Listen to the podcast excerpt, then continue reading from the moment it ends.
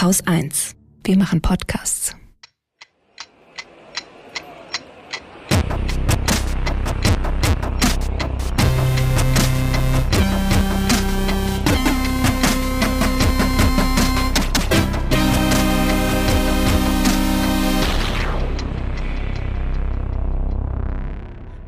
Willkommen zur Wochendämmerung vom 15. Dezember 2023 mit Tesla, Schmessler, der Ukraine, Polen, der Hamas, China, SARS-CoV-2, Long-Covid, Shamjaf zur COP28, Nikki Haley, eine gute Nachricht, dem Zorn Gottes, einem Limerick der Woche, dem Börsenticker Holger Klein. und Katrin Rönecke. Boah, Ukraine Ja. oder wie oder was? Ja, ja, ja, mach Magst mal, du ne? nicht mehr drüber reden, ja? Nee, ja? ich bin Bist du kriegsmüde. kriegsmüde? Ja. Genau, ich bin kriegsmüde. Es passiert wenig Neues, ne? Also außer jetzt auf äh, EU halt. EU aber, halt, Ja. genau. Also erstmal ist ähm, Herr Zelensky bei uns zu Gast in Deutschland. Juhu. Das, ähm, ich winke mal, wo auch immer hin. Ich habe keine Hallo, Ahnung. Herr Es wird, Zelensky. wird wahrscheinlich geheim gehalten. Da freut man sich. Hm, Ähm, Er wird geheim gehalten, dass er im Adlon wohnt, ne? Entschuldigung. Nein, ich weiß nicht, ob er im Adlon wohnt, aber Himmel, wo sollen denn Staatsgäste hier sonst absteigen?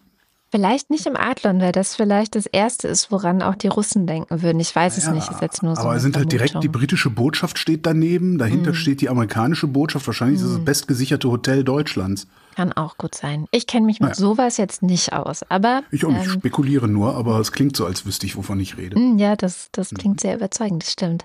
Jedenfalls war einer der schönsten Momente diese Woche, als beim EU-Gipfel die Staats- und Regierungschefs die Aufnahme von Beitrittsverhandlungen mit der Ukraine beschlossen haben. Was? Ja, ein Glück war der Orban gerade pinkeln, ne? Genau, was äh, er nämlich ein bisschen überraschend kam, weil eigentlich hat Viktor Orban, also der ungarische Ministerpräsident, vorher ziemlich laut rumgetönt. Ja, so die Ukraine sei noch gar nicht bereit für einen Beitritt zur EU und äh, ja, er werde dem auf keinen Fall zustimmen.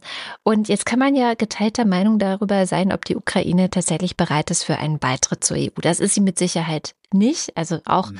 Ursula von der Leyen und andere sprechen davon, dass es vor allem ein symbolischer Akt sei, dass das jetzt auch nicht von heute auf morgen beginnt, sondern wir sehen es ja auch an anderen Beitrittskandidaten, wie lange das dauern kann, bis man dann tatsächlich Mitglied wird.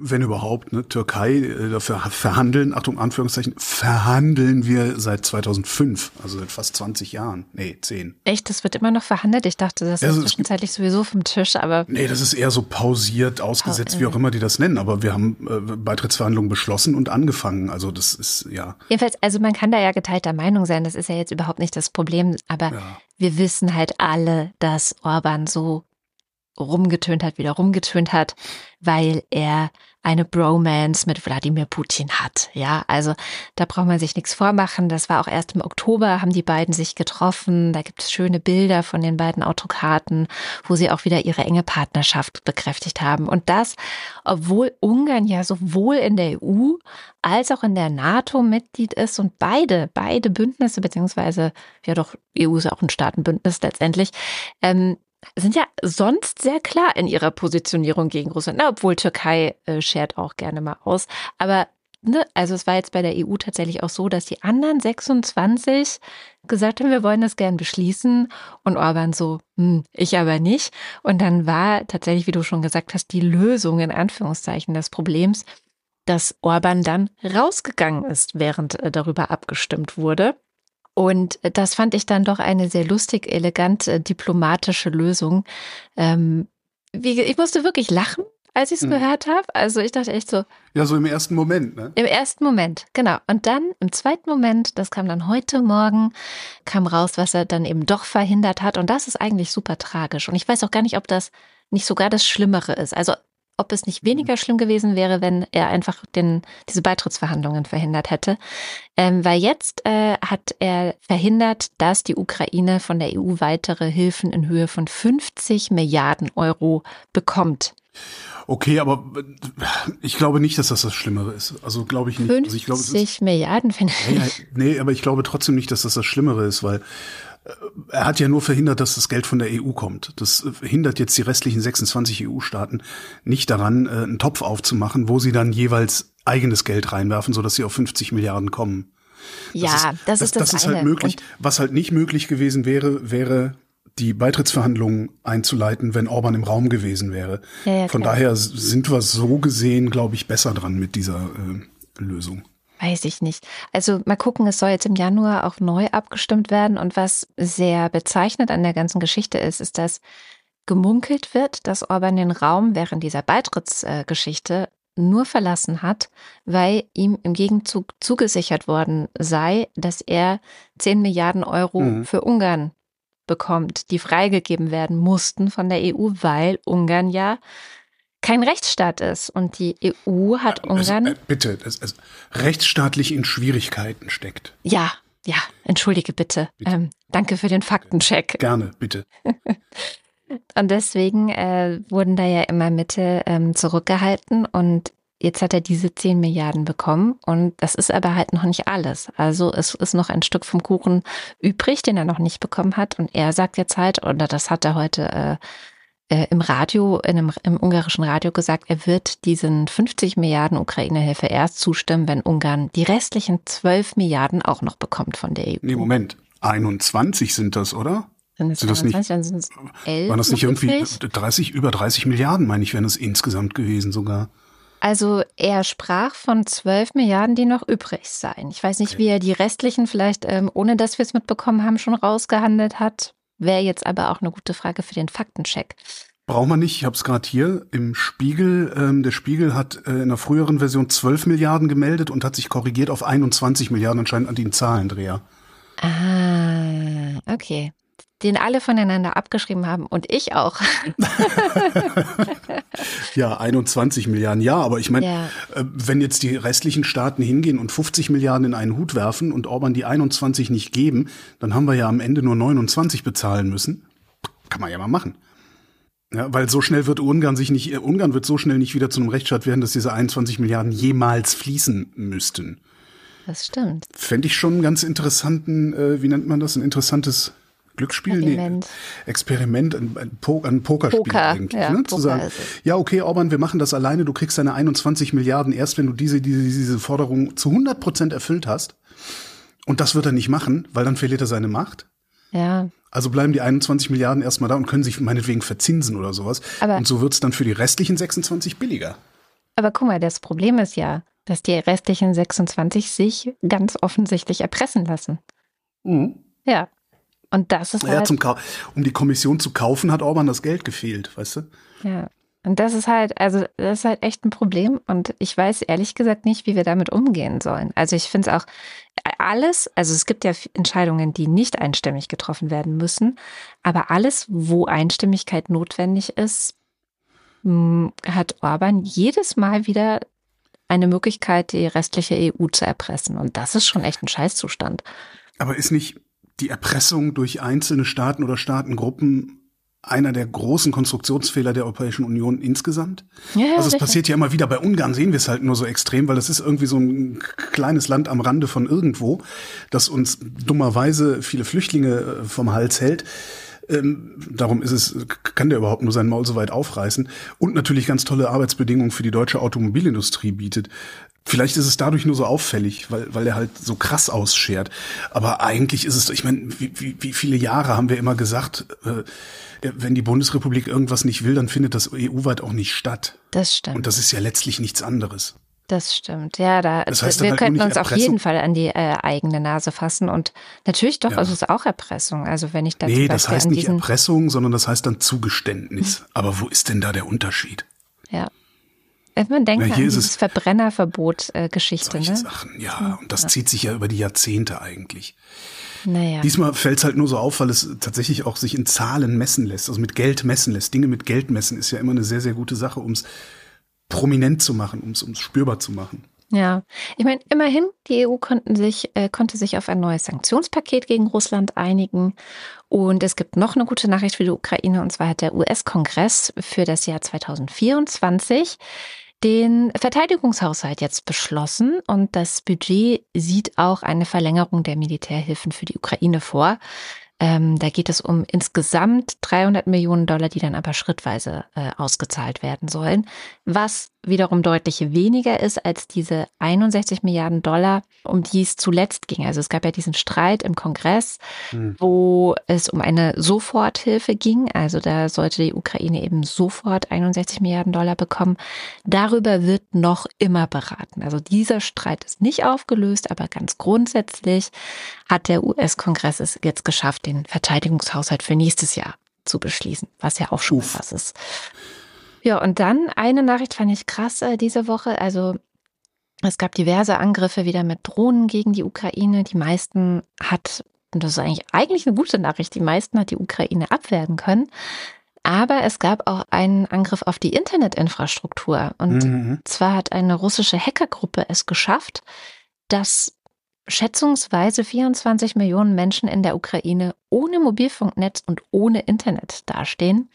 Das äh, geht da um den Mobilfunkanbieter Kyivstar, hm. der angegriffen wurde und wo das Netz offenbar wirklich tatsächlich komplett ausgefallen ist.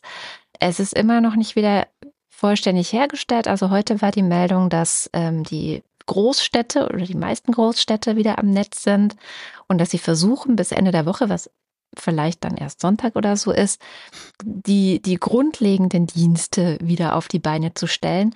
Aber ähm, der Chef äh, der Firma meinte schon, es wird wohl mehrere Wochen brauchen, bis sich das Ganze wieder vom Hackerangriff erholt hat, sozusagen. Mhm. Und wenn man jetzt, jetzt sich jetzt nochmal die Zahlen nebeneinander hält, also man, man weiß, dass 24 Millionen Menschen in der Ukraine eben bei Kiews da sind. Und bei einem Land, das nur 36,7 Millionen Menschen im Jahr 2023 vermutlich als Bürgerinnen hatte, sind das zwei Drittel der Bevölkerung. Ne? Ja.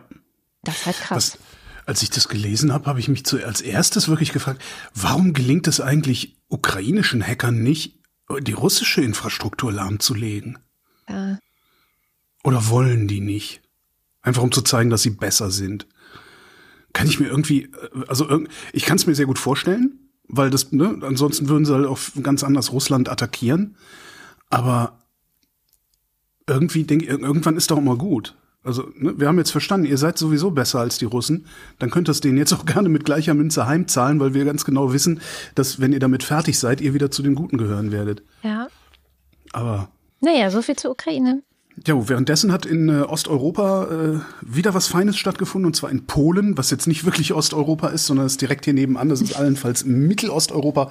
Wahrscheinlich ist es eher Mitteleuropa. Mhm. Ähm, in Polen ist jetzt tatsächlich Donald Tusk Ministerpräsident geworden. Ähm, da hatte ja der Präsident Duda äh, die alte Peace-Regierung noch mit der Regierungsbildung beauftragt, was überhaupt nicht geht, weil die gar nicht die Mehrheiten hatten und so. Und, äh, hin und her, Vertrauensabstimmung und äh, mussten sie eine Vertrauensabstimmung machen, um überhaupt wieder aus der Regierung rauszukommen, was auch nicht unbedingt nötig war. Jedenfalls jetzt Donald Tusk Ministerpräsident. Jetzt hat Polen die Chance, zurückzukehren zu den demokratischen Rechtsstaaten. was ich allerdings irgendwie noch viel, viel wichtiger finde, und da habe ich einen schönen Link, den tue ich in die Show Notes, einen Link zum Deutschlandfunk, so ein Mehrteiler, den die mal produziert haben.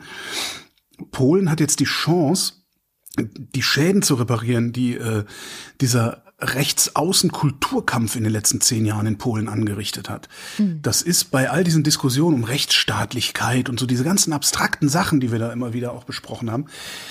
Ich habe so das Gefühl, dass dieser Kulturkampf tatsächlich ein bisschen hinten übergefallen ist. Also die, die Peace, die hatte ja ja, auf deren Fahnen stand Patriotismus, äh, äh, Stolz auf die polnische Vergangenheit, ne? also so, so ein extremer Nationalchauvinismus auch, äh, sehr viel Religion, also Patriotismus, Glauben, das war so polnische Kulturpolitik eigentlich. Das war so der, der, nennt man es, die Marschrichtung polnischer Kulturpolitik unter der Peace. Ähm, die haben das teilweise sehr, sehr gut hinbekommen, das auch durchzusetzen. Also in den Medien, die haben sie übernommen. Die Theatern haben sie äh, Zuschüsse gestrichen, wenn die irgendwelche kritischen Stücke aufgeführt haben. Die haben Schulbücher umschreiben lassen. Die Frauenrechte, äh, die Queerrechte, ähm, das, das ist alles mehr oder weniger geschleift worden von der Peace oder in Polen unter der Peace. Und auch das muss wieder zurückgewonnen werden. Und das finde ich eigentlich das viel, also menschlich das viel Spannendere um dabei ja. zuzugucken, als diese Rechtsstaatsprinzipien und, und, und juristischen Mechanismen und sowas auch alles sehr, sehr wichtig ist, weil ohne das ist auch der Kulturkampf nicht zu gewinnen. Ja. Im Sinne der liberalen Gesellschaft oder der offenen Gesellschaft. Interessant ist dabei noch, dass ich, ich habe ein gefährliches Narrativ gefunden, und in einem Artikel bei der Deutschen Welle. Die schreiben, Tusks politische Gegner werfen ihm allerdings vor, ausländische Interessen über die Interessen Polens zu stellen. Ja, es gab auch Das dieses ein- komische, er sei ein deutscher Agent, was Das Kaczynski gerade- ihm das vorgeworfen hatte. Eben, eben, eben. Das hatten sie auch im Wahlkampf. Da gab es auch so einen Wahlwerbespot, wo ich, wer war es, ich, äh, äh, ähm, Scholz anruft und äh, irgendwas will und so. Das Problem ist, dass das ist eigentlich es ein Versagen des Qualitätsjournalismus, weil was da eigentlich stehen müsste, ist, die polnische Rechte versucht, die progressiven, also das ist jetzt, also ne, äh, äh, Tusk ist liberal-konservativ. In Ja. Polen ist liberal-konservativ schon progressiv. Das ist was anderes als bei uns. Ähm, eigentlich müsste da halt stehen, die, die, die Rechte versucht den liberal-konservativen durch eine Fake-News-Kampagne oder versucht die liberal-konservativen durch eine Fake-News-Kampagne als fragwürdig, als zweifelhaft dastehen zu lassen.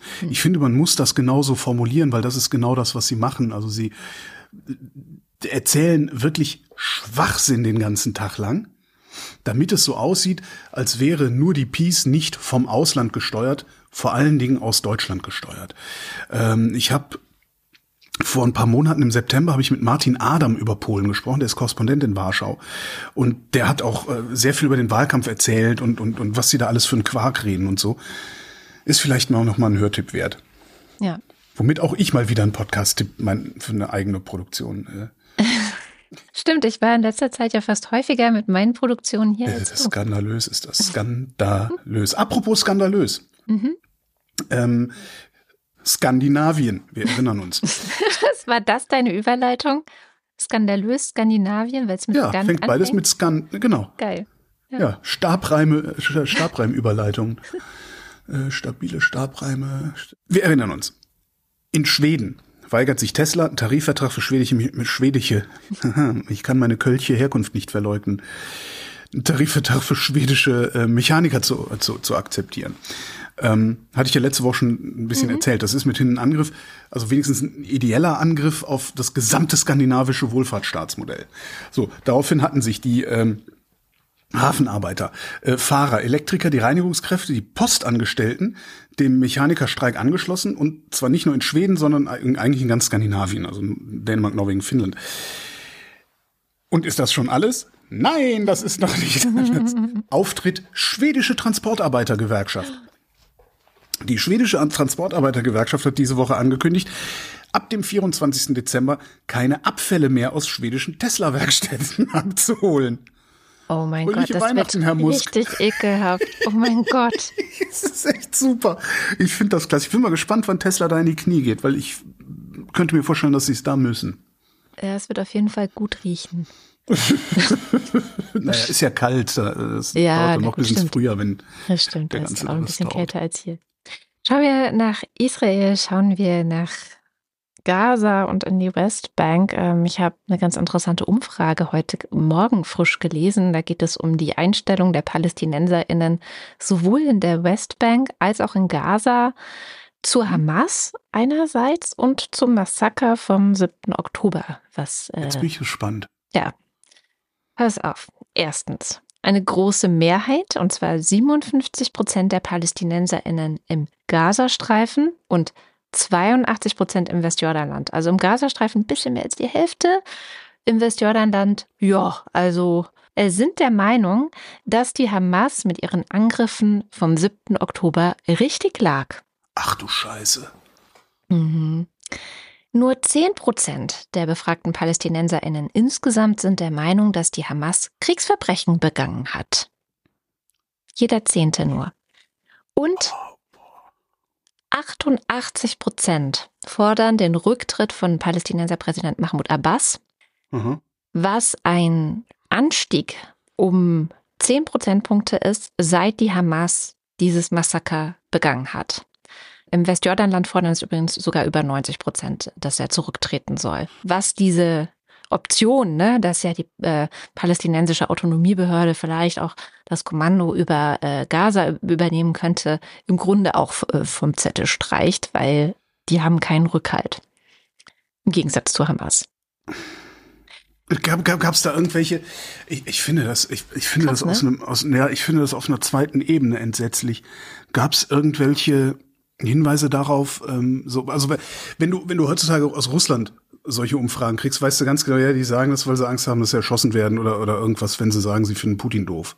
Das stimmt. Das war auch gerade diese Woche, den verlinke ich auch nochmal, den Artikel, äh, ein Text, ähm, ich weiß gar nicht mehr, bei welchem Medium ich den gelesen habe, aber da ging es auch darum, dass viele, gerade auch in Gaza, viele Palästinenser in der Hamas die Schuld an dem Krieg geben und an ihrer Situation und ähm, dass sie das durchaus verstehen, dass sozusagen dieses Massaker schuld daran ist, dass sie jetzt gerade leiden müssen. So.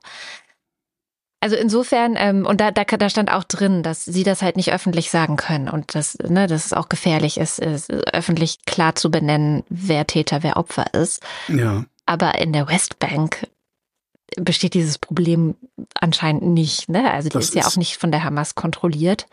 Und in der Westbank sind sie ja noch viel krasser drauf. Wahrscheinlich auch, weil sie nicht betroffen sind von diesem Krieg, denke ich Ist ja jetzt immer mal. so. Ja. Ich meine, guck, guck, guck, wie viele Leute hier das völlig in Ordnung finden, was die Russen in der Ukraine anrichten, Ja. weil sie eben nicht betroffen sind. Ja. Und da, wo sie betroffen sind, finden sie es noch schlimmer, dass die Ukraine sich nicht unterwirft, nämlich da, wo sie mehr für Sprit bezahlen müssen. ne? Das stimmt. Aber also, Klar, was, also was die, ich, was, die Zahlen können verfälscht sein. Es wurde aber ein Fehler, ein möglicher Fehler von plus minus vier Prozent nur angegeben. okay, das macht den Braten dann auch nicht mehr fett. Nee. Das ist natürlich was, was daran, was ich daran so entsetzlich finde, ist, diese Zahlen sind ein Argument für diejenigen, die sagen, nee, alle Palästinenser sind schuld. Das ist exakt das, was ich auch mitnehme. Ich habe ja mal vor ein paar Wochen, das ist schon länger her, da hatte Shahak Shapira mal so einen wunderbaren, oder die Taz hatte Shahak Shapira zitiert. Da ging es um Leitplanken, die der Linken gerade fehlen. Und Ja. eine dieser Leitplanken, die ähm, Shapira vorgeschlagen hat, war, PalästinenserInnen sind nicht die Hamas. So, Muslime sind keine Terroristen, Israelis nicht die israelische Regierung und so weiter und so Wie fort. willst du Aber das noch argumentieren angesichts, also das, das, ich hoffe, dass da noch mal irgendwie Ich mein, auf andere Art und Weise Zahlen, äh, Um- Umfrageergebnisse erzeugt werden, die weniger zweifelhaft sind, die vielleicht äh, eine ganz andere Sprache sprechen. oder So. Aber so, wie willst du gegen sowas wie diese, diese, diese Siedlerin, äh, die, ich, die, die hatte ich kürzlich verlinkt in Mhm. einer dieser Sendungen, diese, diese Westbank-Siedlerin, wie willst du mit solchen Zahlen gegen eine solche ja, genozidale äh, Haltung den Palästinensern gegenüber argumentieren? Das ist ja fast unmöglich. ja, voll, weil, also das Alter Ding ist Vater, halt, ey. Die Frage, die sich ja die ganze Zeit stellt, seit immer schon, seit es den Hauskonflikt gibt, ist ja, wie kann ein Frieden gelingen? Und wenn du jetzt so viele, also eine deutliche Mehrheit in Gaza und eine überdeutliche Mehrheit in der Westbank an PalästinenserInnen hast, die diese Gewalt sogar befürworten, wie, wie willst du denn mit so einem Volk Frieden schließen? Vor allem das Tragische ist ja, dass das, dass das Kalkül der Hamas ja total aufgegangen ist, ja. Also die Schwächung der palästinensischen Autonomiebehörde, ähm, Abbas loszuwerden, ist so wahrscheinlich wie nie. Und ähm, was ja auch diese Woche klar geworden ist, ist, dass die restlichen Geiseln wahrscheinlich niemals freigelassen werden. Also das, da glaubt auch niemand mehr dran. Also unterm Strich bleibt am Ende dieser Woche übrig, mit der Hamas kannst du keinen Frieden schließen. Mit der Hamas ohnehin nicht. Ja, Aber aber, was- je mehr PalästinenserInnen die Hamas unterstützen, desto schwieriger wird es mit irgendwie mit den PalästinenserInnen Frieden zu schließen. Nicht notwendigerweise. Also, es war der Welt möglich, mit unseren Großeltern Frieden zu schließen. Es war möglich und zwar recht zügig. 1949 gab es die Bundesrepublik, so Ja. vier Jahre, nachdem wir äh, halb Europa das zweite Mal in der ersten Hälfte des Jahrhunderts in Schutt und Asche gelegt haben und äh, den, den größten Völkermord der Geschichte ja nicht nur angezettelt, sondern weitgehend vorgenommen haben. Und trotzdem war es möglich, das Ja. zu tun. Das Problem, denke Die ich, ist, Voraussetzungen. hä, ja, nee, nicht unbedingt, auch das nicht. Das Problem ist ja, du, du, um Frieden zu schließen, musst du einander vertrauen können. Ja. So. Natürlich konnte man den Deutschen 1949 nicht vertrauen. Ne? Darum gab es keine Wiederbewaffnung erstmal und solche Sachen. Ne? Aber man konnte den Deutschen ein Angebot machen, Wohlstand, und man konnte den Deutschen Angst einjagen, und das war die Stationierung der Alliierten hier. Ja, wir hatten halt gesehen, oder unsere Vorfahren hatten halt gesehen, zu was die in der Lage sind. Und das wollten wir vielleicht nicht wieder haben, also spielen wir erstmal nach deren Regeln, um dann mit steigendem Wohlstand festzustellen, oh, die Regeln sind eigentlich ganz geil. Das behalten wir bei. Jetzt hast du aber ja das Problem. Womit willst du den Palästinensern denn jetzt noch Angst einjagen? Ja. Nach all den Jahrzehnten. Wovor sollen Palästinenser heute noch Angst haben? Ja. Ja? Das heißt, das fällt schon mal weg. So. Wie sollen die Palästinenser an Wohlstand kommen? Könnte funktionieren, auch mit internationaler Hilfe, aber die sogenannten Geberländer, die geben ja immer nur so viel, dass sie es irgendwie gut verkaufen können, aber nicht so viel wie die Nehmerländer brauchen. Egal, wobei hast du jetzt auch bei COP28 gesehen. Das heißt, da wäre eine Stellschraube, aber äh, ich kann mir nicht vorstellen, dass das funktioniert, dass man den sagt, so passt. Also so, ne, ich hatte dich irgendwie auch in die, ich weiß gar nicht, ob es in der Wochendämmerung oder bei mir war, ähm, die auch auf einen Kommentar geantwortet, wo ich auch gesagt habe, es ist, ich verstehe nicht, dass Israel oder meinetwegen auch Israel zusammen mit den USA oder noch größeren, noch einer größeren Gemeinschaft hingeht und sagt, so pass mal auf, liebe Palästinenser. Wir planieren das jetzt hier alles in Gaza. Also ihr geht jetzt, ihr haut jetzt alle ab, wir planieren das jetzt hier alles und danach bauen wir das alles wieder auf. Und zwar noch schöner, als es jemals war. Und jeder, der wieder reinkommt, ist unbewaffnet. Solche Sachen könnte man ja machen. Es kostet halt ein Schweinegeld, aber damit könntest du ja irgendwie wenigstens ein Zeichen senden. Ich weiß, es ist völlig naiv, also ist das doch eine Schnellschussidee, aber das, das ist ja fast nicht bezahlbar. Und selbst wenn es das wäre, wird es keiner bezahlen wollen. Also bleibt dir eigentlich nur noch Vertrauen. Und wie, wie, wie soll denn das? Äh, das ja. ist, das ist, das ist eine totale Katastrophe. Also ich finde auch, ich versuche ja seit Also- Wochen eigentlich irgendwie einen Lichtblick in diesem Ganzen zu finden. Und Der diese ist jetzt weg. Umfrage war echt eine der schlimmsten Nachrichten der letzten Wochen, finde ich. Ja, ja, ja, ja, ja, ja. Also weil dagegen musst du ja auch, stell dir mal vor, du kriegst jetzt eine Umfrage, ja, äh, 88 Prozent oder wie viel waren es jetzt? Ich weiß es, egal, 80 Prozent aller Polen sind der Meinung, dass die Deutschen nach Belgien getrieben werden sollen oder sowas. Wie willst du denen da noch vertrauen? Ja. Und das sind nur Polen. Da wissen wir, dass wir denen vertrauen können. Also da ist noch nicht, da ist noch nicht so viel vorgefallen in den letzten 50 Jahren. Krass, krass, krass, krass, krass. Krass. Hoffen wir, es ist irgendein Tiefpunkt, von dem aus es nur noch bergauf gehen kann, aber sehe ich gerade leider nicht. Nee, ich, also, ja. Kommen wir zu etwas völlig anderem. Hasan Bitmes. Hasan Bitmes ist Abgeordneter im türkischen Parlament. Er sitzt da für eine Partei namens Saadet. Und die ist konservativ-islamistisch, habe ich gelesen. Was irgendwie so absurd klingt wie konservativ-nationalsozialist. Also ich verstehe überhaupt nicht. Ich meine, islamistisch ist doch schon. Also Konservativ. Also Naja, das ist ein aber bisschen da- doppelt gemoppelt, ne? Das ist ein naja, das ist ja Schimmel. noch konservativer als konservativ. Das ist ja, Ja, ja. Also irgendwie, naja, äh, egal. Jedenfalls hatte der sich darüber aufgeregt über Israel, hat eine Rede gehalten und hat gesagt, wer in dieser Situation an der Seite Israels steht, den wird eine höhere Macht bestrafen. Selbst wenn ihr, wird zitiert, selbst wenn ihr den Qualen der Geschichte entkommt, werdet ihr euch doch nicht vor Allahs Zorn retten können, hat er gesagt. ja. Und dann ist Allahs Zorn über ihn gekommen, weil unmittelbar nach der Rede ist er mit einem Herzinfarkt zusammengebrochen. Ach du Scheiße. Ich weiß, Katrin, über sowas macht man keine Witze. Ich wollte es nur mal erzählen. Also es ist immerhin ein Mensch zu Schaden gekommen. Ne? Ja, Und auch eben. Adolf Hitler hatte ein Herz. Holger, die Vergleiche werden jetzt aber ein bisschen schwierig hier so. Wieso? Entweder man macht über gar nichts Witze oder man macht über, Über alles, alles, Witze. Witze. Na gut, na gut, Ja? na gut. Darum dürfen wir auch, glaube ich, darüber Witze machen, dass Herr Bittmess vom Zorn Gottes getroffen worden ist. es ist Entschuldigung. ironisch. Ihr dürft Es auch lachen, wenn ich zusammenbreche. Dürft ihr auch lachen. Äh, Guckt einfach mein letztes Zitat, bevor ich in den Torf gehe. Und da könnt ihr dann sagen. Alles okay, dürft ihr machen. Ich blocke und entfolge dann. Dem Herrn. SARS-CoV-2 ist mal Oh. wieder Thema diese Woche. Lange nicht gewesen. Ähm, bei mir gleich Doppelthema, weil ich am Montag zum ersten Mal seit März wieder einen positiven Schnelltest hatte. Hm. Und ähm, weil der so schwach positiv war, dass ich dachte, hm, das will ich aber jetzt nochmal stärker haben, das will ich nochmal bestätigt haben, habe ich noch drei Schnelltests am gleichen Tag gemacht und die waren alle negativ. Und am nächsten Tag habe ich dann nochmal, glaube auch vier Schnelltests oder so gemacht, weil ich so verschiedene, also ich habe so verschiedene Arten und wollte dann immer gucken, so, okay, was sagt der Schnelltest und was sagt die Sorte und was sagt die Sorte. ähm, naja, jedenfalls waren am nächsten Irgendwann Tag. Nasenbluten, Ja, Halsschmerzen vom wirklich. Kratzen. Ich hatte. Nasenbluten am Montag. naja, vielleicht bin ich auch ein bisschen verrückt. Jedenfalls äh, waren die dann alle vier, am nächsten Tag waren alle vier äh, Sorten negativ. Und ich war also ganz, ganz kurz in so einem Blip am Montag kurz positiv. Aha. Und ich denke, das liegt wahrscheinlich daran, dass meine Impfung weniger als zwei Monate her ist, weil Das hatte ich schon mal 2022, dass ich innerhalb von zwei Monaten nach der letzten Impfung krank geworden bin. Da hat gar kein Schnelltest was gefunden. Da hat nur die PCR äh, noch Reste finden können. Mhm. Jedenfalls, die Impfung wirkt. Das ist vielleicht so ein bisschen die Lehre aus dieser kleinen Anekdote. Die Tagesschau hat äh, eine, eine Grafik auf Instagram veröffentlicht. Ähm, ja.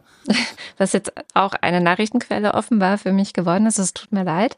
Ich habe sie aber bei der Tagesschau auf der Webseite nicht gefunden. Deswegen, Bist du denn schon bei Threads? Nee. Nee, bin ich nicht. Ähm, jedenfalls, diese Grafik zeigt äh, die Aufzeichnungen der Abwässer. Also es gibt ja seit 2022, seit Juni 2022 haben wir auch in Deutschland ein Abwassermonitoring.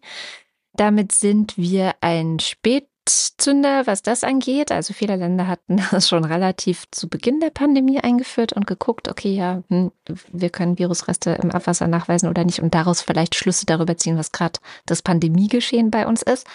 Wir haben das jetzt seit Juni 2022 und wir haben den größten Anstieg und ich glaube, er ist auch noch nicht vorbei, seit dem Beginn der Aufzeichnungen, wie es immer so schön heißt. Nicht der Wetteraufzeichnung, aber der Abwasseraufzeichnungen. Mhm. Noch nie zuvor wurden so viele Coronaviren oder eben Reste, Stücke von Coronaviren im Abwasser gemessen wie jetzt. Und das ist doch bemerkenswert, weil man bekommt ja sonst nichts mehr mit. Also wenn du sowas wie die Sieben-Tage-Inzidenz oder so anschauen würdest, dann wäre die halt sehr, sehr niedrig, weil sich kein Schwein mehr testet, außer ich, bis ich Nasenbluten habe. Ähm, Aber wenn man das hochrechnet, kommt da doch irgendwie so 10 Millionen raus oder sowas, ne? Ja, also äh, es gibt, ja, also dieses Abwasserzeug ist so ein bisschen schwierig, ne? Ähm, was sich sicher sagen lässt, ist da eben, dass da eben Virenreste drin sein, aber die Menge und äh, je nachdem, wie lang auch jemand infiziert wird, ist also es gibt sehr viele Variablen, die damit reinspielen, was die Aussagekraft dieser Messwerte aussagt. Ne? Aber mhm. es gibt, es ist sehr stark gerade, sehr viel. Und äh, deswegen wollte ich nochmal dazu aufrufen, also weil man vergisst dieses Virus ja auch gerne mal, weil niemand mehr viel darüber redet.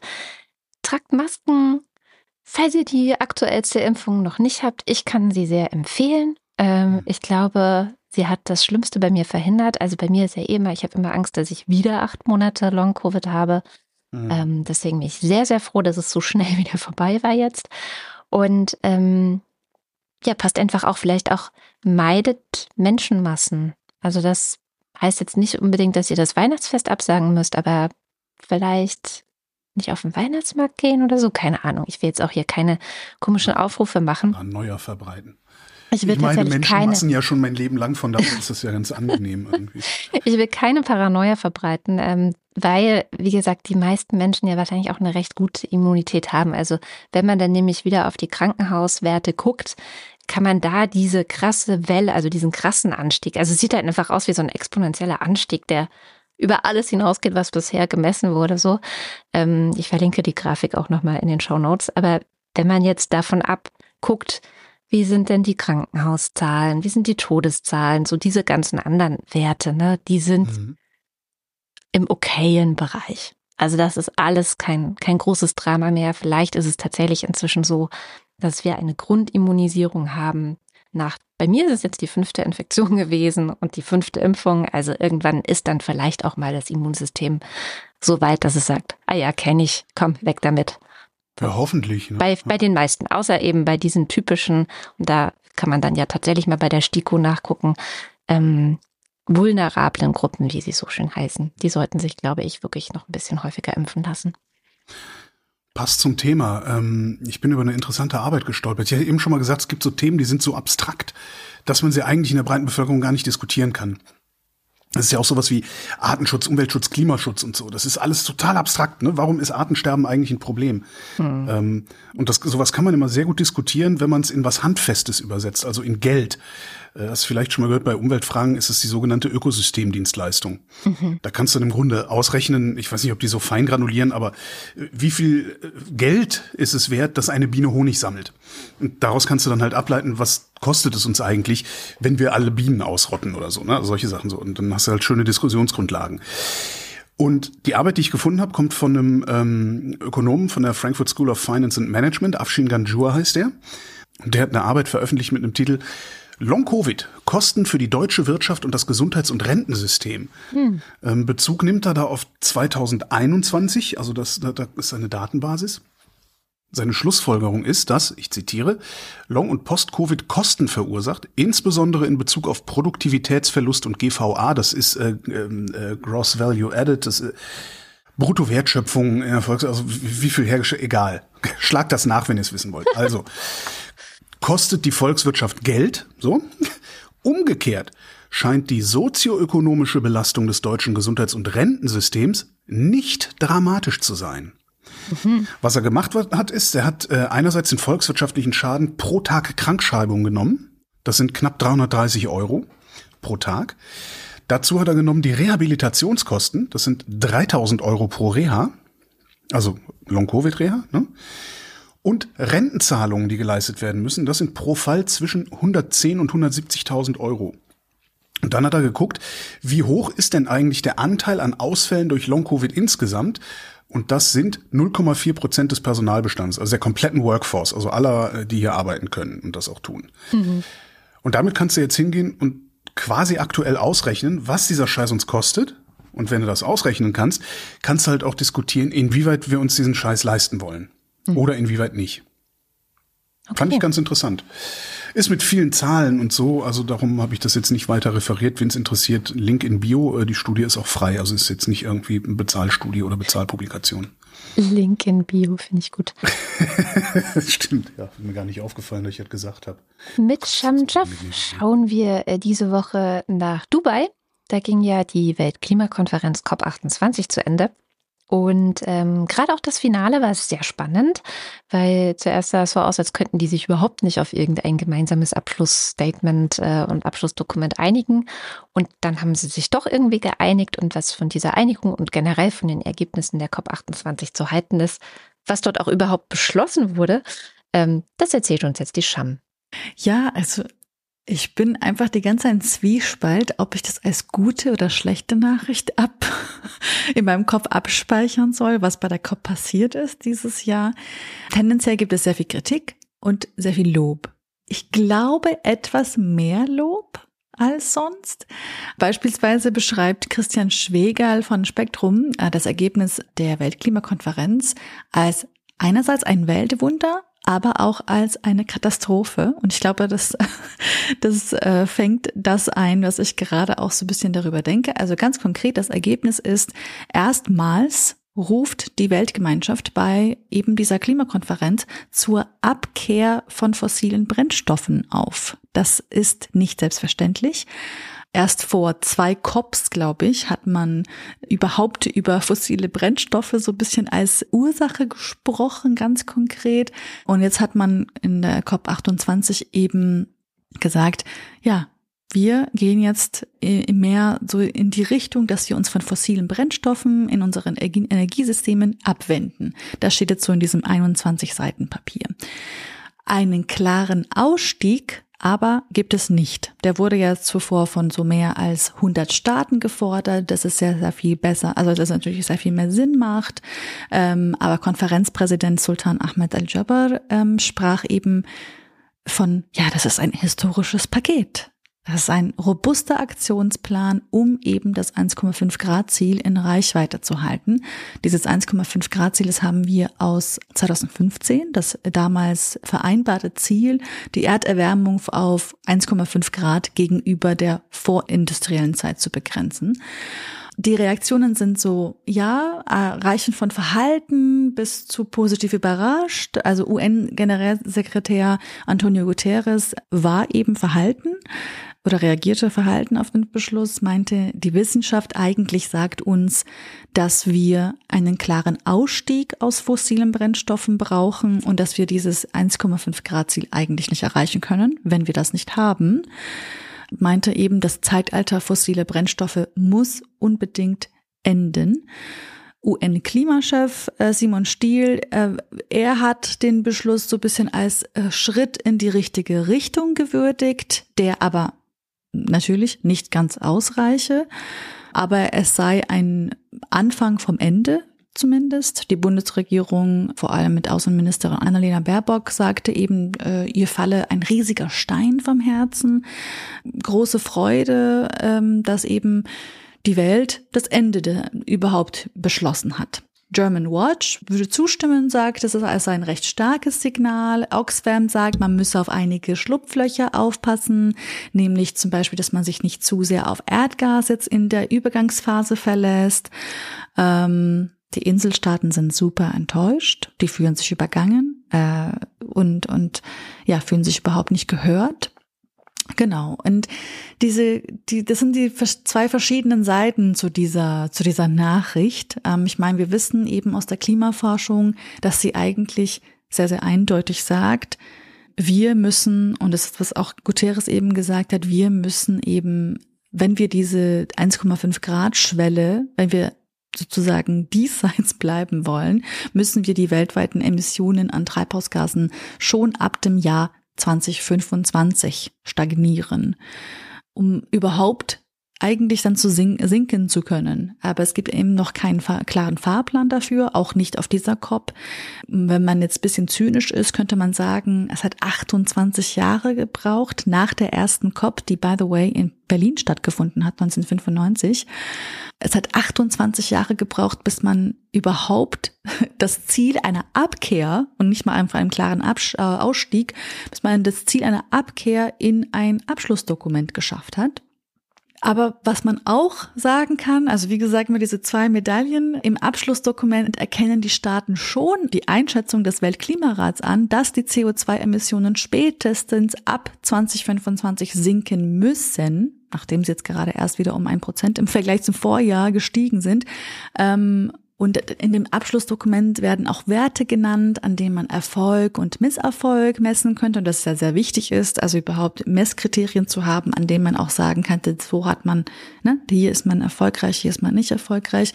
Äh, die Zahlen sind äh, minus 43 Prozent gegenüber 2019 bis zum Ende des Jahrzehnts und minus 60 Prozent bis 2035 und netto null bis 2050. Ja, also gemeinsam eben setzen sie sich dafür ein, bis 2030 die Kapazitäten erneuerbarer Energien eben zu verdreifachen, die Energieeffizienz massiv zu verbessern. Das sind alles so Themen, die gerade aufkommen. Zu den Erfolgen der COP28 zählt auch, und das wurde schon bereits im ersten Tag Klimakonferenz angegeben, dass dieser Fonds, den man gefordert hat, dieser Loss and Damages Fund, ähm, dass er überhaupt geschaffen jetzt wurde. Das ist ein Fonds äh, für ja, ärmere Länder, dass sie Entschädigungen erhalten, wenn sie, wie zum Beispiel die Pazifikstaaten oder Bangladesch, ja, wenn sie im Meer zunehmend ähm, versinken oder von Dürren und Überschwemmungen eben hart getroffen werden. Aber wenn ich mir jetzt so ein bisschen so die gesamte Medienlandschaft und die Reaktionen darauf ansehe, würde ich sagen, es war ein rhetorischer Erfolg. Man muss auch im Kopf behalten, das, was dort beschlossen wurde, das ist auch nicht rechtlich bindend. Das heißt, eigentlich müssen wir jetzt einfach wieder gucken, inwiefern das alles umgesetzt wird, Druck ausüben aus Seiten Medien, Zivilgesellschaft, verschiedenen anderen Seiten, eben, dass wir uns an diese gesetzten Ziele und Vereinbarungen halten. Ja. Ja. Ja. Was denkst du denn zur COP? Hast keine Meinung. Die ist eigentlich nur äh, total pessimistisch. Also ich, ich habe das aufgegeben. Okay, nee, dann wollen wir das nicht hören. genau, ist, das ist irgendwie, ich bin da nicht, ich sehe, dass, dass rundherum unglaublich viel Gutes passiert, äh, gerade so Windkraftausbau, Solarausbau, auch mhm. wenn du nach China guckst, gerade sowas. Ähm, die, ich sage mal, die Maghreb-Staaten kriegen mit, dass bei ihnen sehr viel Energie hergestellt werden kann. Ja, ja, ja, aber ich fürchte, wir werden in ein, ein dunkles, äh, ein dunkles äh, Zeitalter hineinlaufen, aus dem dann unsere Kindeskinder äh, vielleicht das Licht sehen. Ähm, das wir die ganze Zeit hoffen, noch sehen zu können. Also das ist so eher. Also ich glaube nicht, dass alles verloren ist. Ich glaube aber sehr wohl, dass für Leute wie mich alles verloren ist. Hm, das ist aber traurig.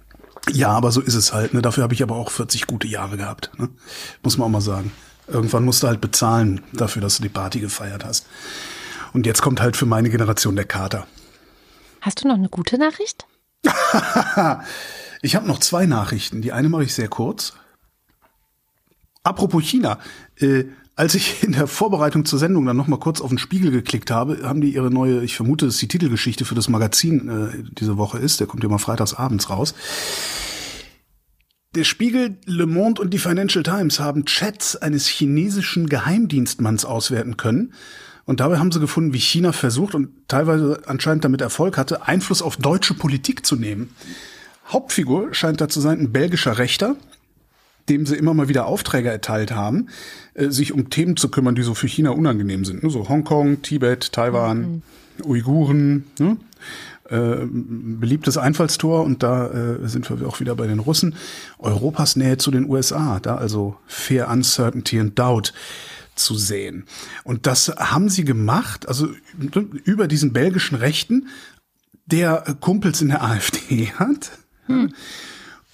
Die scheinen sie eingespannt zu haben, diese Kumpels in der AfD. Da gab es zum Beispiel eine kleine Anfrage von einem AfD-Abgeordneten über eine angebliche Flüchtlingswelle aus Hongkong vor ein paar Jahren. Die Flüchtlingswelle gab es aber nie.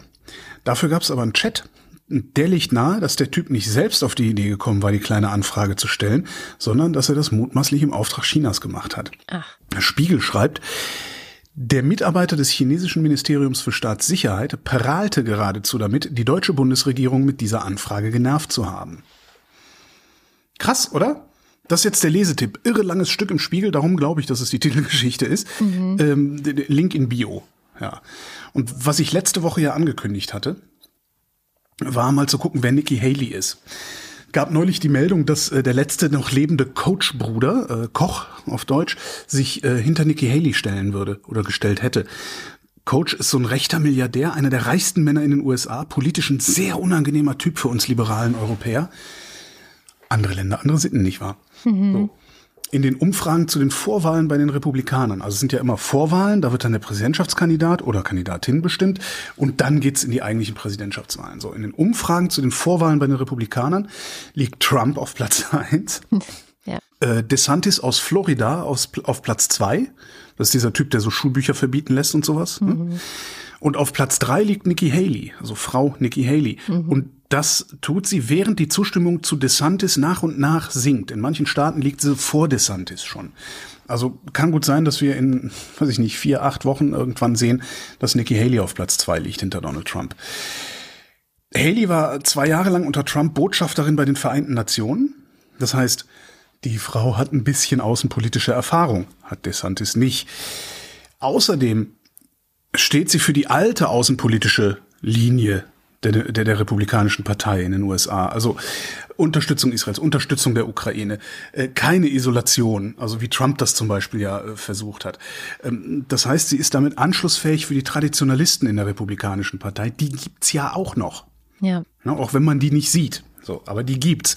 Und ich bin mir sicher, weil das ist ja auch so ein Ding der, der, der, der Rechten, die heulen ja immer mit den Wölfen. Die Rechten heulen immer nur mit den Wölfen. Das heißt, wenn Haley an Beliebtheit gewinnen sollte, kommen die wahrscheinlich auch wieder aus ihren Löchern raus und werden ihr dann auch äh, unterstützend zur Seite stehen. Irgendwie, vermute ich mal. Das Lieblingsthema der Rechten auch in den USA ist Kontrolle über Frauen.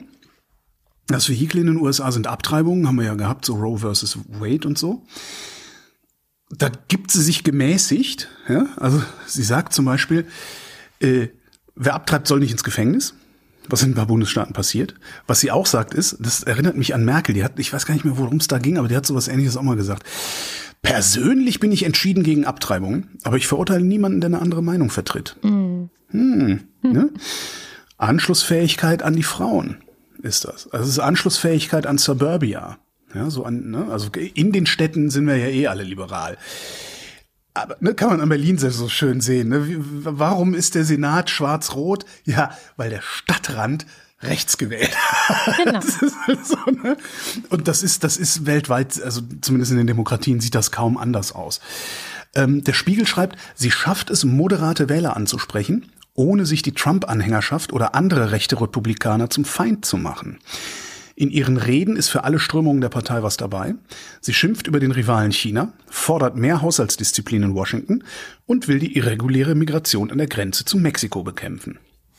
wo sie auch sehr gut zu funktionieren scheint, ich kann sie mir nicht beurteilen, weil ich verstehe amerikanisches Fernsehen nicht. Ich verstehe die ganze, also ich auch diese Ansprechhaltungen und die Art, also diese, ich, ja. Aber sie scheint im Fernsehen sehr gut zu funktionieren in Diskussionen da. sie ist 51. Ja, das wäre alleine für mich schon ein Grund, diese Frau zu wählen. Ja. das, ist irgendwie, ne, das, ist für, das ist ja schon sowas wie ein Heilsversprechen, 30 bis 40 Jahre jünger zu sein als die anderen Kandidaten. Eben.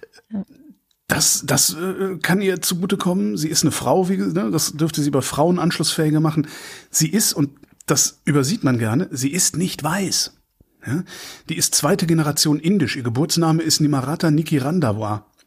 Mhm. Das heißt, das könnte sie auch noch bei den POC, bei den People of Color, anschlussfähiger machen. Das heißt, sie hat ein sehr, sehr großes, ich finde die eigentlich eine ganz interessante Person. Also das, das so, also zum, zum Zugucken. Ne? Ähm, das könnte wirklich funktionieren, weil sie eben überall ein bisschen anschlussfähig ist, dass sie am Ende tatsächlich nur noch die Hardcore-Schwachmaten mit den Magermützen übrig lässt. Und das vermute ich mal sind am Ende dann doch nicht so viele, sondern wenn du die Wahl hast, eine vernünftige Konservative zu wählen, nimmst du vielleicht nicht dieses komische Arschgesicht mit der mit der komischen Frisur. So. Das im Übrigen äh, sich schon warm läuft gegen Nikki Haley, weil in dem Moment, wo sich rausstellen sollte, dass die Republikanische Partei insgesamt Nikki Haley Donald Trump vorzieht, wird der natürlich seine Inseltrollarmeen in Marsch setzen. Ja, ja, klar. Damit fängt er auch gerade schon so ein bisschen an. Ähm, zumindest wenn man so Zitate von ihm äh, findet, hat sich auch schon Spitznamen für sie, für sie ausgedacht und so macht er ja dann gerne. Hm. Und sowas abzuwehren, kostet Geld. Und dieses Geld hat Charles Coach. Ja. ja.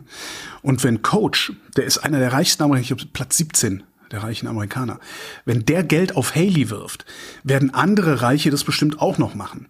Weil können wir, diese reichen Doku können wir auch noch mal verlinken, die jetzt im ZDF gelaufen ist. Da haben wir ja auch so ein paar deutsche Milliardäre gesehen, äh, wo man auch die Hände über den Kopf zusammenschlägt, was sie für einen Schwachsinn erzählen. Aber eins haben die alle gemeinsam.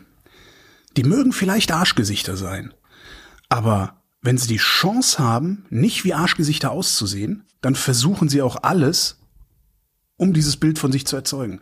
Denen ist, äh, weißt selbst im größten Arschgesicht, selbst Wladimir Putin ist daran gelegen, auf die eine oder andere Weise sein Gesicht zu wahren.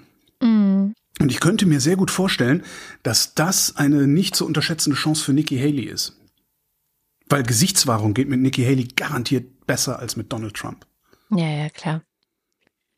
Theoretisch. Wir werden sehen. Ich, äh, wir, wir sitzen hier mit unserem Popcorn und gucken, was genau. passiert in den USA nächstes Jahr. Ja, ich nehme die Chips.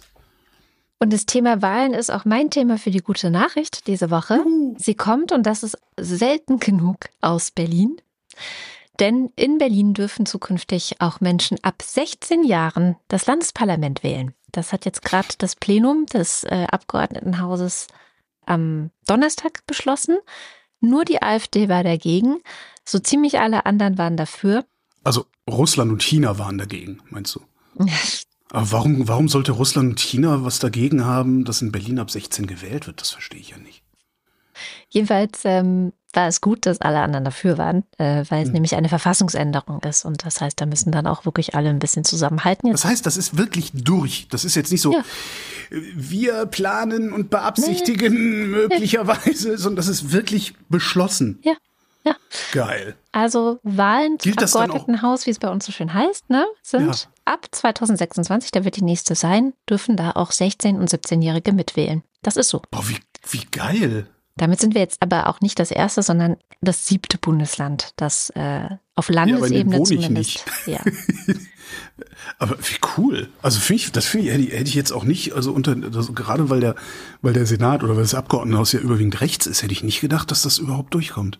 Ja, es war schon lange in Planung und es waren schon lange alle dahinter und ähm, fand ich gut. Und äh, weil ich ja nie genug kriegen kann, sage ich jetzt, wann Bundesebene, lieber Bundestag? Ja, also es muss doch möglich sein, dass man auch hier die Stimmen aller Vernünftigen zusammen dahinter bekommt, weil will ja wohl niemand sagen, dass die Landtagswahlen weniger wichtiger sind, oder? ja, Jedenfalls krass mein wichtigstes Argument ist ja für die Wahlaltersenkung immer, dass man in einer Demokratie begründen muss, wenn jemand nicht wählen darf. So und nicht, nicht umgekehrt. Ja, also ich muss nicht begründen, warum sollte jemand wählen dürfen.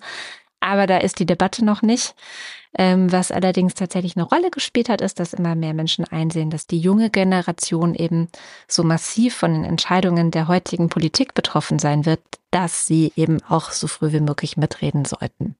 Und so früh wie möglich ist eben in der Perspektive von konservativen Politikern, die man eben mit überzeugen muss, offenbar 16 Jahre.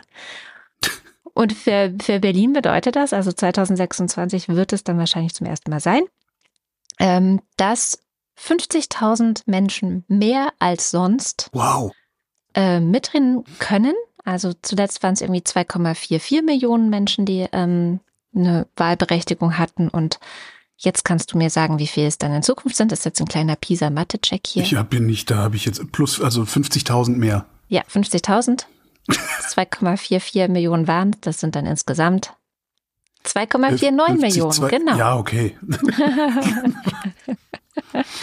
Ja, aber das fand ich schön und freut mich auch. Also ich meine, mein Sohn wird dann eh 18 sein, für den ist es wurscht und meine Tochter darf dann nämlich sogar mitwählen. Ja, Ach du Sehr schön. Scheiße, dann bin ich doch dagegen. Und damit kommen wir zum Limerick der Woche. Das Thema war Schufa und ich wurde von unserem Wochendämmerungspoeten darauf hingewiesen, dass wir das Thema schon einmal hatten. Deswegen hat er sich ein bisschen schwer getan. Ja, er hat mir jetzt auch eine Tabelle geschickt mit den Themen, die schon dran waren. Ga- Ist vielleicht gar nicht schlecht. Ja, also, weil ja. das Problem ist, es- der ganze Kack wiederholt sich ja doch immer wieder. Ja, Ne? ich glaube auch. Aber er hat es geschafft, trotzdem nochmal einen schönen Limerick zum Thema Schufa zu dichten und er kommt hier. Wochendämmerungspoesie. Limericks aus dem Papierkorb des Weltgeschehens. Einem Kraken mit Daten im Magen, den plagten juristische Klagen. Automaten mit Daten, die Richter verbaten. Dem Kraken ging's da an den Kragen. Krakenkragen. Ja, Ja, was? welcher ist denn dein Lieblingslimerick aus der Hörerinnenschaft? Schwierig. Also ich fand Jan Philipp gut und Heiko. Mhm. Du auch. Äh, Jan Philipp und Melina fand ich gut. Okay. Mm, Das heißt, wir haben beide Jan Philipp Also ausgewählt. ich würde dann Melina nehmen, dann kannst du Jan Philipp, falls du möchtest. Weil ich Oder nehme eh Melina, weil ich nehme immer die Mädchen. Ach so, Mädchen werden bevorzugt behandelt. Ja. Sehr gute Idee. Jan Philipp schreibt, das Scoring trat einst übers Ufer. Das merkte der Deutsche, drum schuf er die DSGO oder irgendwie so und klagt damit gegen die Schufa. Sehr schön. Melina Ja? schreibt, die Schufa sammelt gern Daten und niemand schaut ihr in die Karten. Das EuGH sagt jetzt nein, so darf das nicht sein. Wir sind hier ja nicht in den Staaten. Das heißt zwar eigentlich der EuGH, aber wir sind hier nicht so. Wir sind hier ja nicht in den Staaten. Was nehmen wir für ein Thema für nächste Woche? Hast du ein schönes auf dem Schirm? Wie wär's mit Dubai?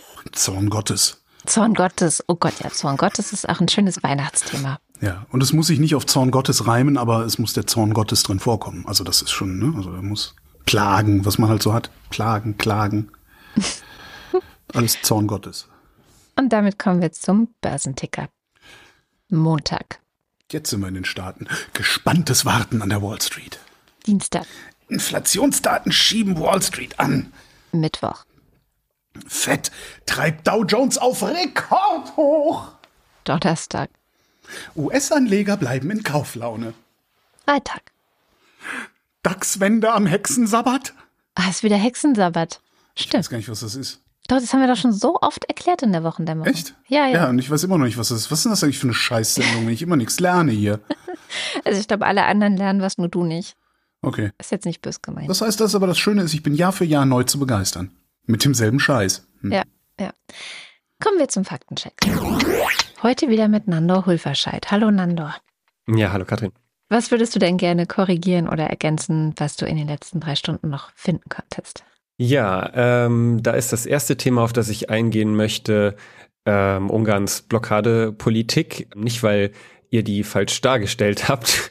Äh, ich bin, ich sympathisiere da auch nicht mit, sondern schäme mich da eher für meinen zweiten Reisepass. Ich wollte aber darauf eingehen, dass Holger gesagt hat, die halten uns ja viele Flüchtlinge vom Hals und haben tolle Bedingungen für die deutsche Automobilindustrie. Das mal ein bisschen unterfüttern, was er damit eigentlich meint. Ungarn ist tatsächlich ein bedeutender Standard für deutsche Autobauer. Da sind zum Beispiel Audi, Mercedes und BMW, die da Fabriken unterhalten oder sogar derzeit bauen noch zusätzlich. Die SZ hat vergangenes Jahr geschrieben, dass Hersteller aus Deutschland rund zehn Prozent des ungarischen Bruttoinlandsprodukts generieren. Das fand ich ziemlich krass. Und geringe Lohnkosten sind für diese starke Präsenz da natürlich auch ein Grund, aber eben nicht der einzige, wie die Autozeitung zum Beispiel sehr treffend schreibt, sondern vermutlich auch äh, dank Orban wenig Ärger mit Politik, Behörden und Medien, also quasi allen Faktoren, die da im Weg sein können, wenn man irgendein schönes Großprojekt äh, wie eine neue Fabrik zum Beispiel plant.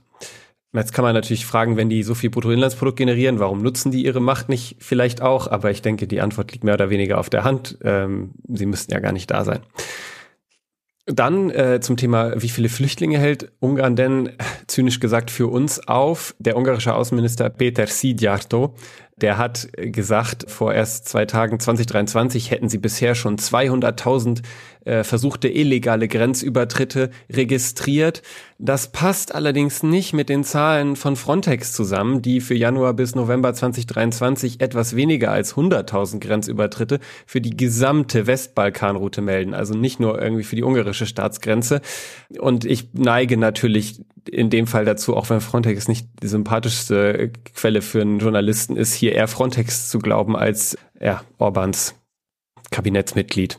Genau, insgesamt übrigens äh, bisher dieses Jahr von Frontex gemeldet 355.000 Grenzübertritte und nochmal zur Erinnerung, es gibt ja nur irreguläre Grenzübertritte in die EU, völlig unabhängig davon, ob die Leute nachher Asyl zugesprochen bekommen. Man kann nicht hm. legal ohne halt ein Visum in die, in die EU über die Schengen-Grenze. So, so, dann hattet ihr länger über ähm, die Palästinenser und Israel gesprochen, über eine Umfrage, die in äh, Gaza und im Westjordanland jetzt durchgeführt worden ist vor kurzem, wie eben die Menschen dort insbesondere zu dem Hamas-Angriff stehen. Ihr habt dazu die Berichterstattung, die ihr da hattet, richtig zitiert. Ich habe aber ähm, mir die Umfrage selbst angeschaut und ähm, die wurde durchgeführt von dem Palästinensischen Zentrum für Politik und Umfrageforschung. Die sitzen in Ramallah im Westjordanland und die haben vom 22. November bis 2. Dezember befragt, ähm, nämlich 1231 Erwachsene und davon 481 im Gazastreifen. Das war während der Feuerpause. Das war sozusagen die einzige Möglichkeit da, ähm, sichere Feldarbeit zu machen für die Interviewer eben. Die Stichprobe soll nach Angaben dieses Zentrums auch repräsentativ sein für diese beiden Palästinenser Gebiete. Und vielleicht am Rande auch interessant, dass diese Befragung von der Konrad-Adenauer-Stiftung unterstützt worden ist. Das äh, hat mich auch ein bisschen überrascht, da deren Siegel direkt vorne drauf zu sehen. Interessant erstmal aus dem Fazit des Zentrums und meines Erachtens ein bisschen unterberichtet in den Quellen, die ihr jetzt auch hattet, sind die folgenden Sätze, die da auch nicht ganz vorne stehen, nämlich die Unterstützung für bewaffnete Kämpfe steigt, insbesondere in der Westbank und als Reaktion auf die Gewalt der Siedler, aber die Unterstützung für die Zwei-Staaten-Lösung steigt auch etwas an. Die überwältigende Mehrheit verurteilt die Position der USA und der Europäer während des Krieges und äußert die Ansicht, dass diese ihren moralischen Kompass verloren hätten. Das fand ich also auch interessant, allein schon als Fragestellung. Und mit dem Interesse bin ich auch an die Umfrage rangegangen. Nämlich hattet ihr, wie ich finde, auch ersch wirklich erschreckende Zahlen gelandet, nämlich sehr viel Zustimmung eben für die Hamas-Angriffe. Und ich wollte eben wissen, mit welcher Fragestellung ist denn diese hohe Zustimmung zustande gekommen? Und ich ähm, über, ich lese das mal vor, erstmal auf Englisch. In your view, given what happened after it, Was Hamas' decision to launch its offensive against Israel on 7th October a correct or incorrect one? Sie fragen also, Ihrer Ansicht nach, ne, wenn Sie überlegen, was nachher passiert ist, war der Hamas-Angriff gerechtfertigt. Nachher bedeutet, diese Leute haben in der Fragestellung effektiv möglicherweise eine Verbindung hergestellt zwischen Hamas hat angegriffen und danach hat Israel zurückgeschlagen und wovon wir eben mit Sicherheit ausgehen können, quasi deutlich mehr Tote verursacht. Dass man das nicht aufrechnen sollte, steht auf dem anderen Blatt. Diese Fragestellung muss nicht so interpretiert werden, kann aber so gelesen werden, dass natürlich dann man sagt, ja, okay, gemessen daran, was Israel danach gemacht hat, scheint mir der Angriff der Hamas jetzt aber nicht mehr so schlimm. Ähm, da bin ich nicht Wissenschaftler genug für, um zu beurteilen zu können, ob das schon tendenziös ist, aber ich will halt hm. sagen, das ist interessant. Man hätte ja auch fragen können, war der Hamas-Angriff richtig? Ohne hm. den Nebensatz, ne? Auch ganz interessant äh, zu wissen zu den humanitären äh, Bedingungen im Gazastreifen speziell. 44 Prozent der Befragten haben gesagt, sie hätten genug Lebensmittel und Wasser für einen Tag oder zwei. 33 Prozent haben gesagt, wenn sie äh, Nahrung oder Wasser bräuchten, dann gibt es einen äh, Platz, den sie erreichen können, wo sie, wo ihnen geholfen wird. Und 64 Prozent haben gesagt, ein Familienmitglied wurde getötet oder verletzt in den, in den Kampfhandlungen. Und dann speziell zu dem Punkt nochmal Kriegsverbrechen. Ihr hattet ja erwähnt, nur wenige gehen davon aus, dass die Hamas Kriegsverbrechen begangen hat. Und ich glaube, für uns ist das ihr überhaupt keine Frage und auch zu Recht keine Frage, dass sie Kriegsverbrechen begangen hat.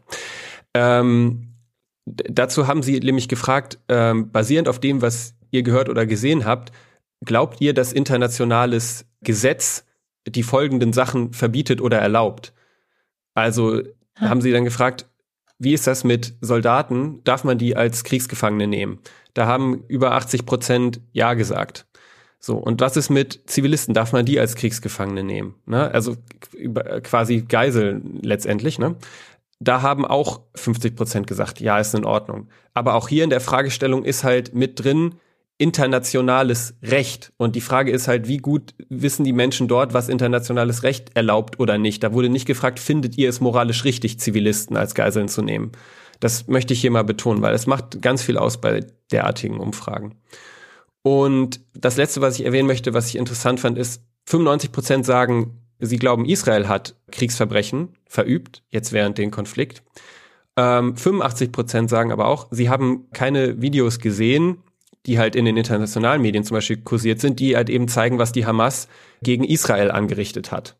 Das ist natürlich irgendwo auch, das prägt dann das, was die Leute antworten. Die sehen selber, was bei ihnen fort passiert. Ich hatte ja gesagt, 64 Prozent sagen, Familienmitglied ist verletzt oder getötet worden. Und die haben kaum Zugang, sich irgendwie A, aus unabhängigen Quellen zu informieren oder halt überhaupt gerade keine Medienquellen, geschweige denn Zeit oder Muße irgendwie ne, nach Informationsquellen zu suchen, die irgendwie uns zur Verfügung stehen. Für uns ist es teilweise auch schon schwer zu durchdringen. Und dann ist natürlich klar, dass das auch die Wahrnehmung davon prägt, wie die Hamas gesehen wird. Das soll jetzt nicht schmälern, dass das erschreckende Zahlen sind, die da teilweise rauskommen an Zustimmung für diesen Gewaltangriff der, der Hamas und Geiselnahmen und Folter und alles.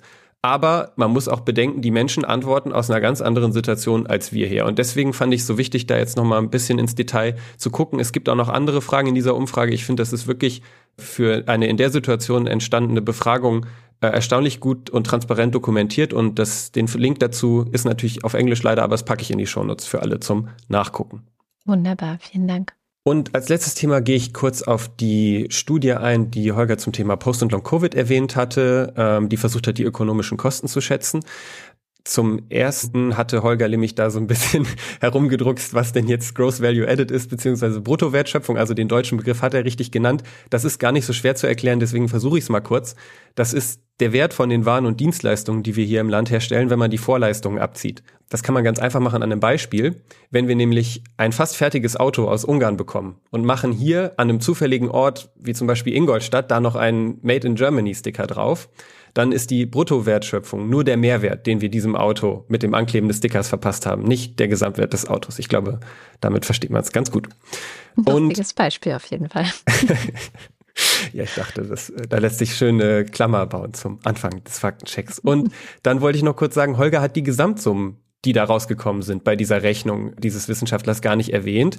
Und nach dieser Studie zumindest hat uns Long- und Post-Covid gekostet, und zwar nur für Fälle, die auf Infektionen 2021 zurückzuführen sind, ja, also nur auf Infektionen eines Jahres, 9 Milliarden Euro in der Volkswirtschaft und 1,7 Milliarden Euro in den Sozialsystemen, also Gesundheit und Renten. Das ist also schon ein Brett. Ja, absolut. Vielen und Dank. Vielleicht auch ein Grund, was dagegen zu tun. Die Zahl hat mich nämlich auch noch interessiert. Danke, dass du sie mitgebracht hast. Gerne doch. Und dann bin ich fertig für heute. Wunderbar. Wünsche ich dir ein schönes Wochenende und bis nächste Woche. Das wünsche ich auch allen. Bis dann. Und damit sind wir am Ende der Sendung. Und wie immer am Ende der Sendung kommen jetzt eine Reihe von Namen. Und ich kann äh, auch sagen, heute ist der 15. Dezember. Das heißt, alle Namen, die wir jetzt vorlesen, bekommen eine Weihnachtspostkarte von uns unterschrieben. Alle anderen, die jetzt nicht dabei waren zu diesem Zeitpunkt, die sind äh, leider diesmal nicht mit dabei. Aber man kann trotzdem gerne die Wochendämmerung. Alle, die nicht dabei waren, sind nicht dabei? ja, das ist das, so ist das nun mal. So Wenn man Rekursion verstehen will, dann sollte man vor allen Dingen Rekursion verstehen. Ja, ja so ist das. Ähm, wir freuen uns trotzdem, wenn ihr die Wochendämmerung unterstützt und auch im nächsten Jahr, im neuen Jahr dabei helft, dass wir unabhängig bleiben von Werbung zum Beispiel. Ähm, alle Wege, wie ihr das tun könnt, es gibt nicht nur Steady, sondern auch andere, findet ihr auf wochendämmerung.de. Aber es gibt eben auch Steady und da gibt es die Ultras und den Fanclub und deren Namen lesen wir jetzt vor. Dins eins. Der Dösewicht ist, während ihr das hier gerade hören könnt, scheißen. Wing Commander Lord Flash ist total erbärmlich und ich lach trotzdem drüber. Ja, ja. Ach. Wing Commander Lord Flashhearts Verbotsliste zur Rettung der Welt. Ab sofort verboten sind Argumente, die mit Man weiß ja das beginnen. Babette Bauer. Guido Baulich. Alexander Bonsack hat mal wieder Brot gebacken. Der neu gezogene Sauerteig kann schon ganz schön was. Marc Bremer. Oliver Delpi. Für mehr Hundesnacks der Maya Fanclub. Silke Dietz. Doppeldeckerfahrrad. Olaf und Fiete. Erik Fröhlich. Der Monkey Dom für Holger. David Hasenbeck. Adrian Hauptmann. Stefan Havranek. Katharina Höhl. It was Christmas Eve, babe, in the drunk tank. An old man said to me, Won't see another one. And then he sang a song, The Rare Old Mountain Dew. I turned my face away and dreamed about you. The boys of the NYPD choir were singing Galway Bay, and the bells were ringing out for Christmas, Christmas Day. Day. Ja, da habe ich aber lange auch für. Ich habe wirklich bis zur vorletzten Zeile gebraucht, um rauszufinden, was das ist. Die Pokes und der Sänger ist ja gestorben. Ah, Los, Los Pogues. Ja, ich glaube, vorletzte Woche ist der Sänger der Pokes gestorben. Er hatte ein groß, es war ein großes Ha- Hallo bei seiner Beerdigung in Irland. Ich glaube, ein großes Hallo hat eher was mit Freude zu tun, oder? Ja, na gut, aber es war auf jeden Fall, war viel los auf der Beerdigung. Ein großes Adieu. Ein großes Adieu, das stimmt. Der Jan, Matthias Johansen. Arndt J. Kästner, Was? Keine Kapern? Jule Krohn, Sabine Lorenz. Müsli Müsli Miam Miam Miam. Rufus Platus. Nu, sagen Chris und Moni. Jörg Schickis für mehr Flausch. Christi Tür nicht zu. Joachim Urlas. So, dann muss und so weiter. Jens Viehweg. Bernd und Frau Wehmöller. Andreas Werner. Justus Wilhelm. Und hier der Fanclub. Anja und Jan wieder in Bielefeld. Jan und Steffi empfehlen euch und so weiter. Lisa und Sebastian. Timo Altfelde. Katrin Apel. Matze aus Spandau. Simon Axmann. Dirk B. Sebastian Banse. Johannes Bauermann. Thomas Bauer. Jan Beilicke. Florian Beisel. Oben. Peter Blachan. Jan Blendeck. Bibi Blocksberg. Björn Borna. Markus Boslett. Sven Böing. Klaus Breyer. Daniel Bruckhaus. Martin Buchka. Marion Burger. Clemens Langhans und Christoph Henninger. Hold fast. Tides are turning. Flames roar. Fires are burning. Christoph Henninger und Clemens Langhans We'll all be returning if we sail together. Gian Andrea Konzett. Katrin Czernotzki. Thomas D. Eigentlich heiße ich Dana. Der Wind, der Wind, das himmlische Kind. Cristiano del Tauscho. Sebastian verweist auf Enno von Friedland und stimmt überein, der süßeste Bär ist der Marzipanda. Kekse. Roland Erck, Claude Fankhauser. Matthias Flader, Wenn du den Fnord nicht siehst, kann er dich auch nicht essen. Oliver Förster, Der Fossibär. Olli Frank, Andreas Freund. Mariana Friedrich. Schrei dein Scheiß ins Internet und so weiter. Vielen Dank für eure tolle Arbeit. Mareike Geib. Aktuelles aus dem Fachblatt Postillon. Geld ohne Arbeit setzt völlig falsche Anreize. Union will offenbar Aktiendividenden, Erbschaften und Mieteinnahmen verbieten. Es ist doch, ist doch gar nicht Geld ohne Arbeit. Es ist halt nur andere Leute Arbeit. Ja, das Geld hat gearbeitet. Ja, ja, genau, das Geld hat Ja, gearbeitet. ja. Der Gotti. Jörn Arne Göttich und Maurice Kloß sagen Danke für die wöchentliche Bereicherung. Daniel Griesel. Bärbel Grothaus. Sally der Pinguin grüßt alle, die sie kennen. Kati und Kati grüßt Joni. Ricardo Gatter. F und H. Annika H. Simon Hägler. Marco Hager. Antje Hanuschka. Andrea und Hans. Silke Hartmann. Frau Habe rast, Frau Rabe hast Schnee. Lars hat das Gefühl, dass seine Depression und so weiter. Der Alexander Hauser. Jan Heck. Sven Hennissen. Jennifer Herbert. Hans Herbst. Ralf Herbst. Tobias Herbst hört hier privat zu. Stefan Herzog. Lang lebe der Graf. Michael Heine. Nils und Hilke. Roland Hoch lebe der König. Benjamin Hupp. Felix, der allen die Antisemitismusfolge des Lea Podcasts ins Herz legen möchte. Ich halte mich für gut informiert und durfte trotzdem viel lernen. Danke. Pia und Thomas in Hausenbach. Der Oberfrittenbach ist ein typischer Emmentaler Graben. Hat Uroma eine Urum, ist Uromas Uhr um die Uroma drum. Tobias Johannes. Tobi, Tobi K. Philipp Kaden. Kaltes, kaltes, klares Wasser. Arne Kamola. Was ist das Lieblingsessen von Piraten? Kapern. Kamikaze. Anja und Bruno Kirschner. Jasmin Kisilirmak. Tim Klausmeier. Andreas Klein. Oliver Kleinert. Alexander Klink. Christopher Kluwe. Jessica Kogoy. Thomas Kohler. Markus Krause. Magali Kreuzfeld. Felix Cronlange d'Amer. Thomas und Corina. Oliver Krüger. Oliver Kulfink. Annette Kusma. Fabian Lange. Pise Langsogge. Hallöchen. Liebe Grüße nach Hiltrup aus dem schönen Steinfurt. Das, das wüsste ich gerne mal, wie viele Leute sich fragen, hä, wo ist denn Hiltrup? Und wie viele Leute sich fragen, hä, wo ist denn Steinfurt? Detmar, ich brauche das hier für mein Ego leasen. Nico Linder. Florian Link. Samuel Lipke. Mein Name ist Ipsum, Lorem Ipsum. René Ludwig. Robert Mannig. Martin Meschke. Katharina grüßt Micha, der sie nicht zwingt, die Wochendämmerung zu hören. Never mind. Johannes Möller. Die Mulle. Vorname Kirsten. Was vorgelesen wird, ändere ich in Account. Nachname, die Adresse für die jährliche Postkarte schreibe ich in Versandadresse. Ja. What?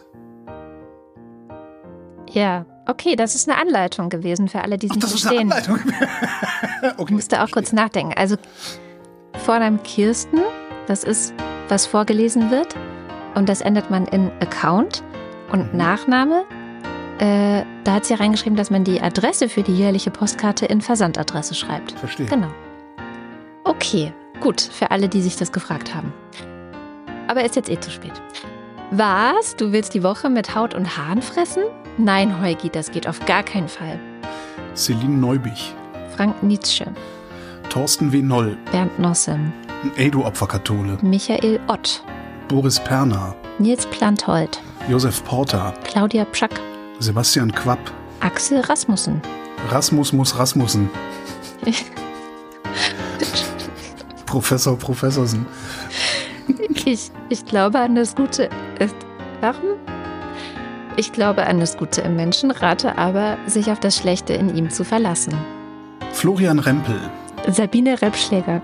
Miriam Richter-Wiederhenker. Der hat mich jetzt echt kalt erwischt. Ich muss immer noch lachen. Hm, zurecht, Marc zurecht. Riese.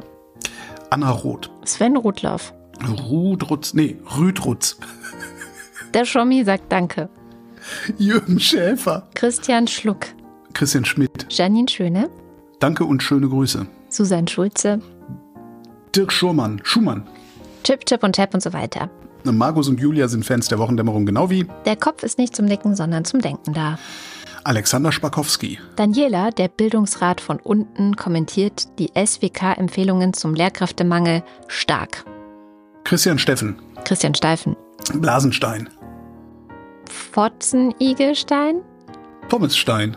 Thomas Stein. Sabine Stern. Suse und Martin Stöckert. Larissa Struzina. Günther Stück. Claudia Taschow. 19. Somebody once told me the world is gonna roll me. Don't sing if you want to live long. They have no use for your song.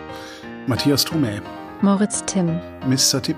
Und Anna und Gregor sind hocherfreut, denn sie Sind mal wieder gepflegt angeschickert. Bei Priscilla und Gwyneth Molesworth gibt's nämlich ständig Glühwein mit Schuss. Hicks.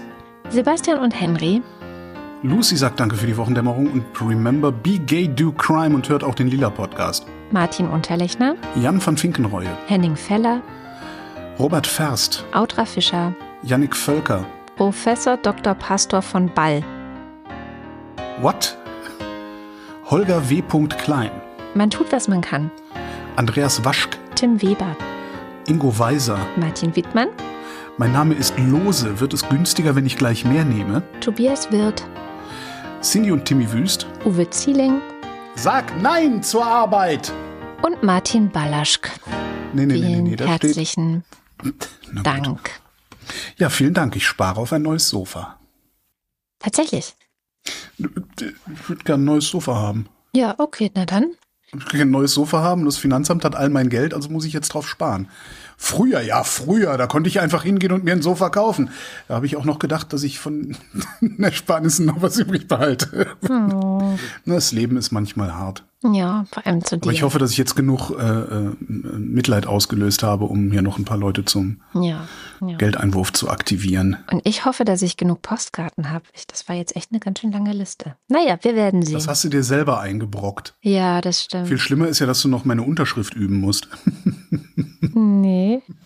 Du musst die da drunter setzen. Ich hoffe, die Postkarten kommen, bevor du wegfährst. Oh Gott, oh Gott, oh Gott. Tja, tja, tja, tja, tja. Vielen herzlichen Dank. Das war die Wochendämmerung vom 15. Dezember 2023. Wir danken für die Aufmerksamkeit. Tschüss.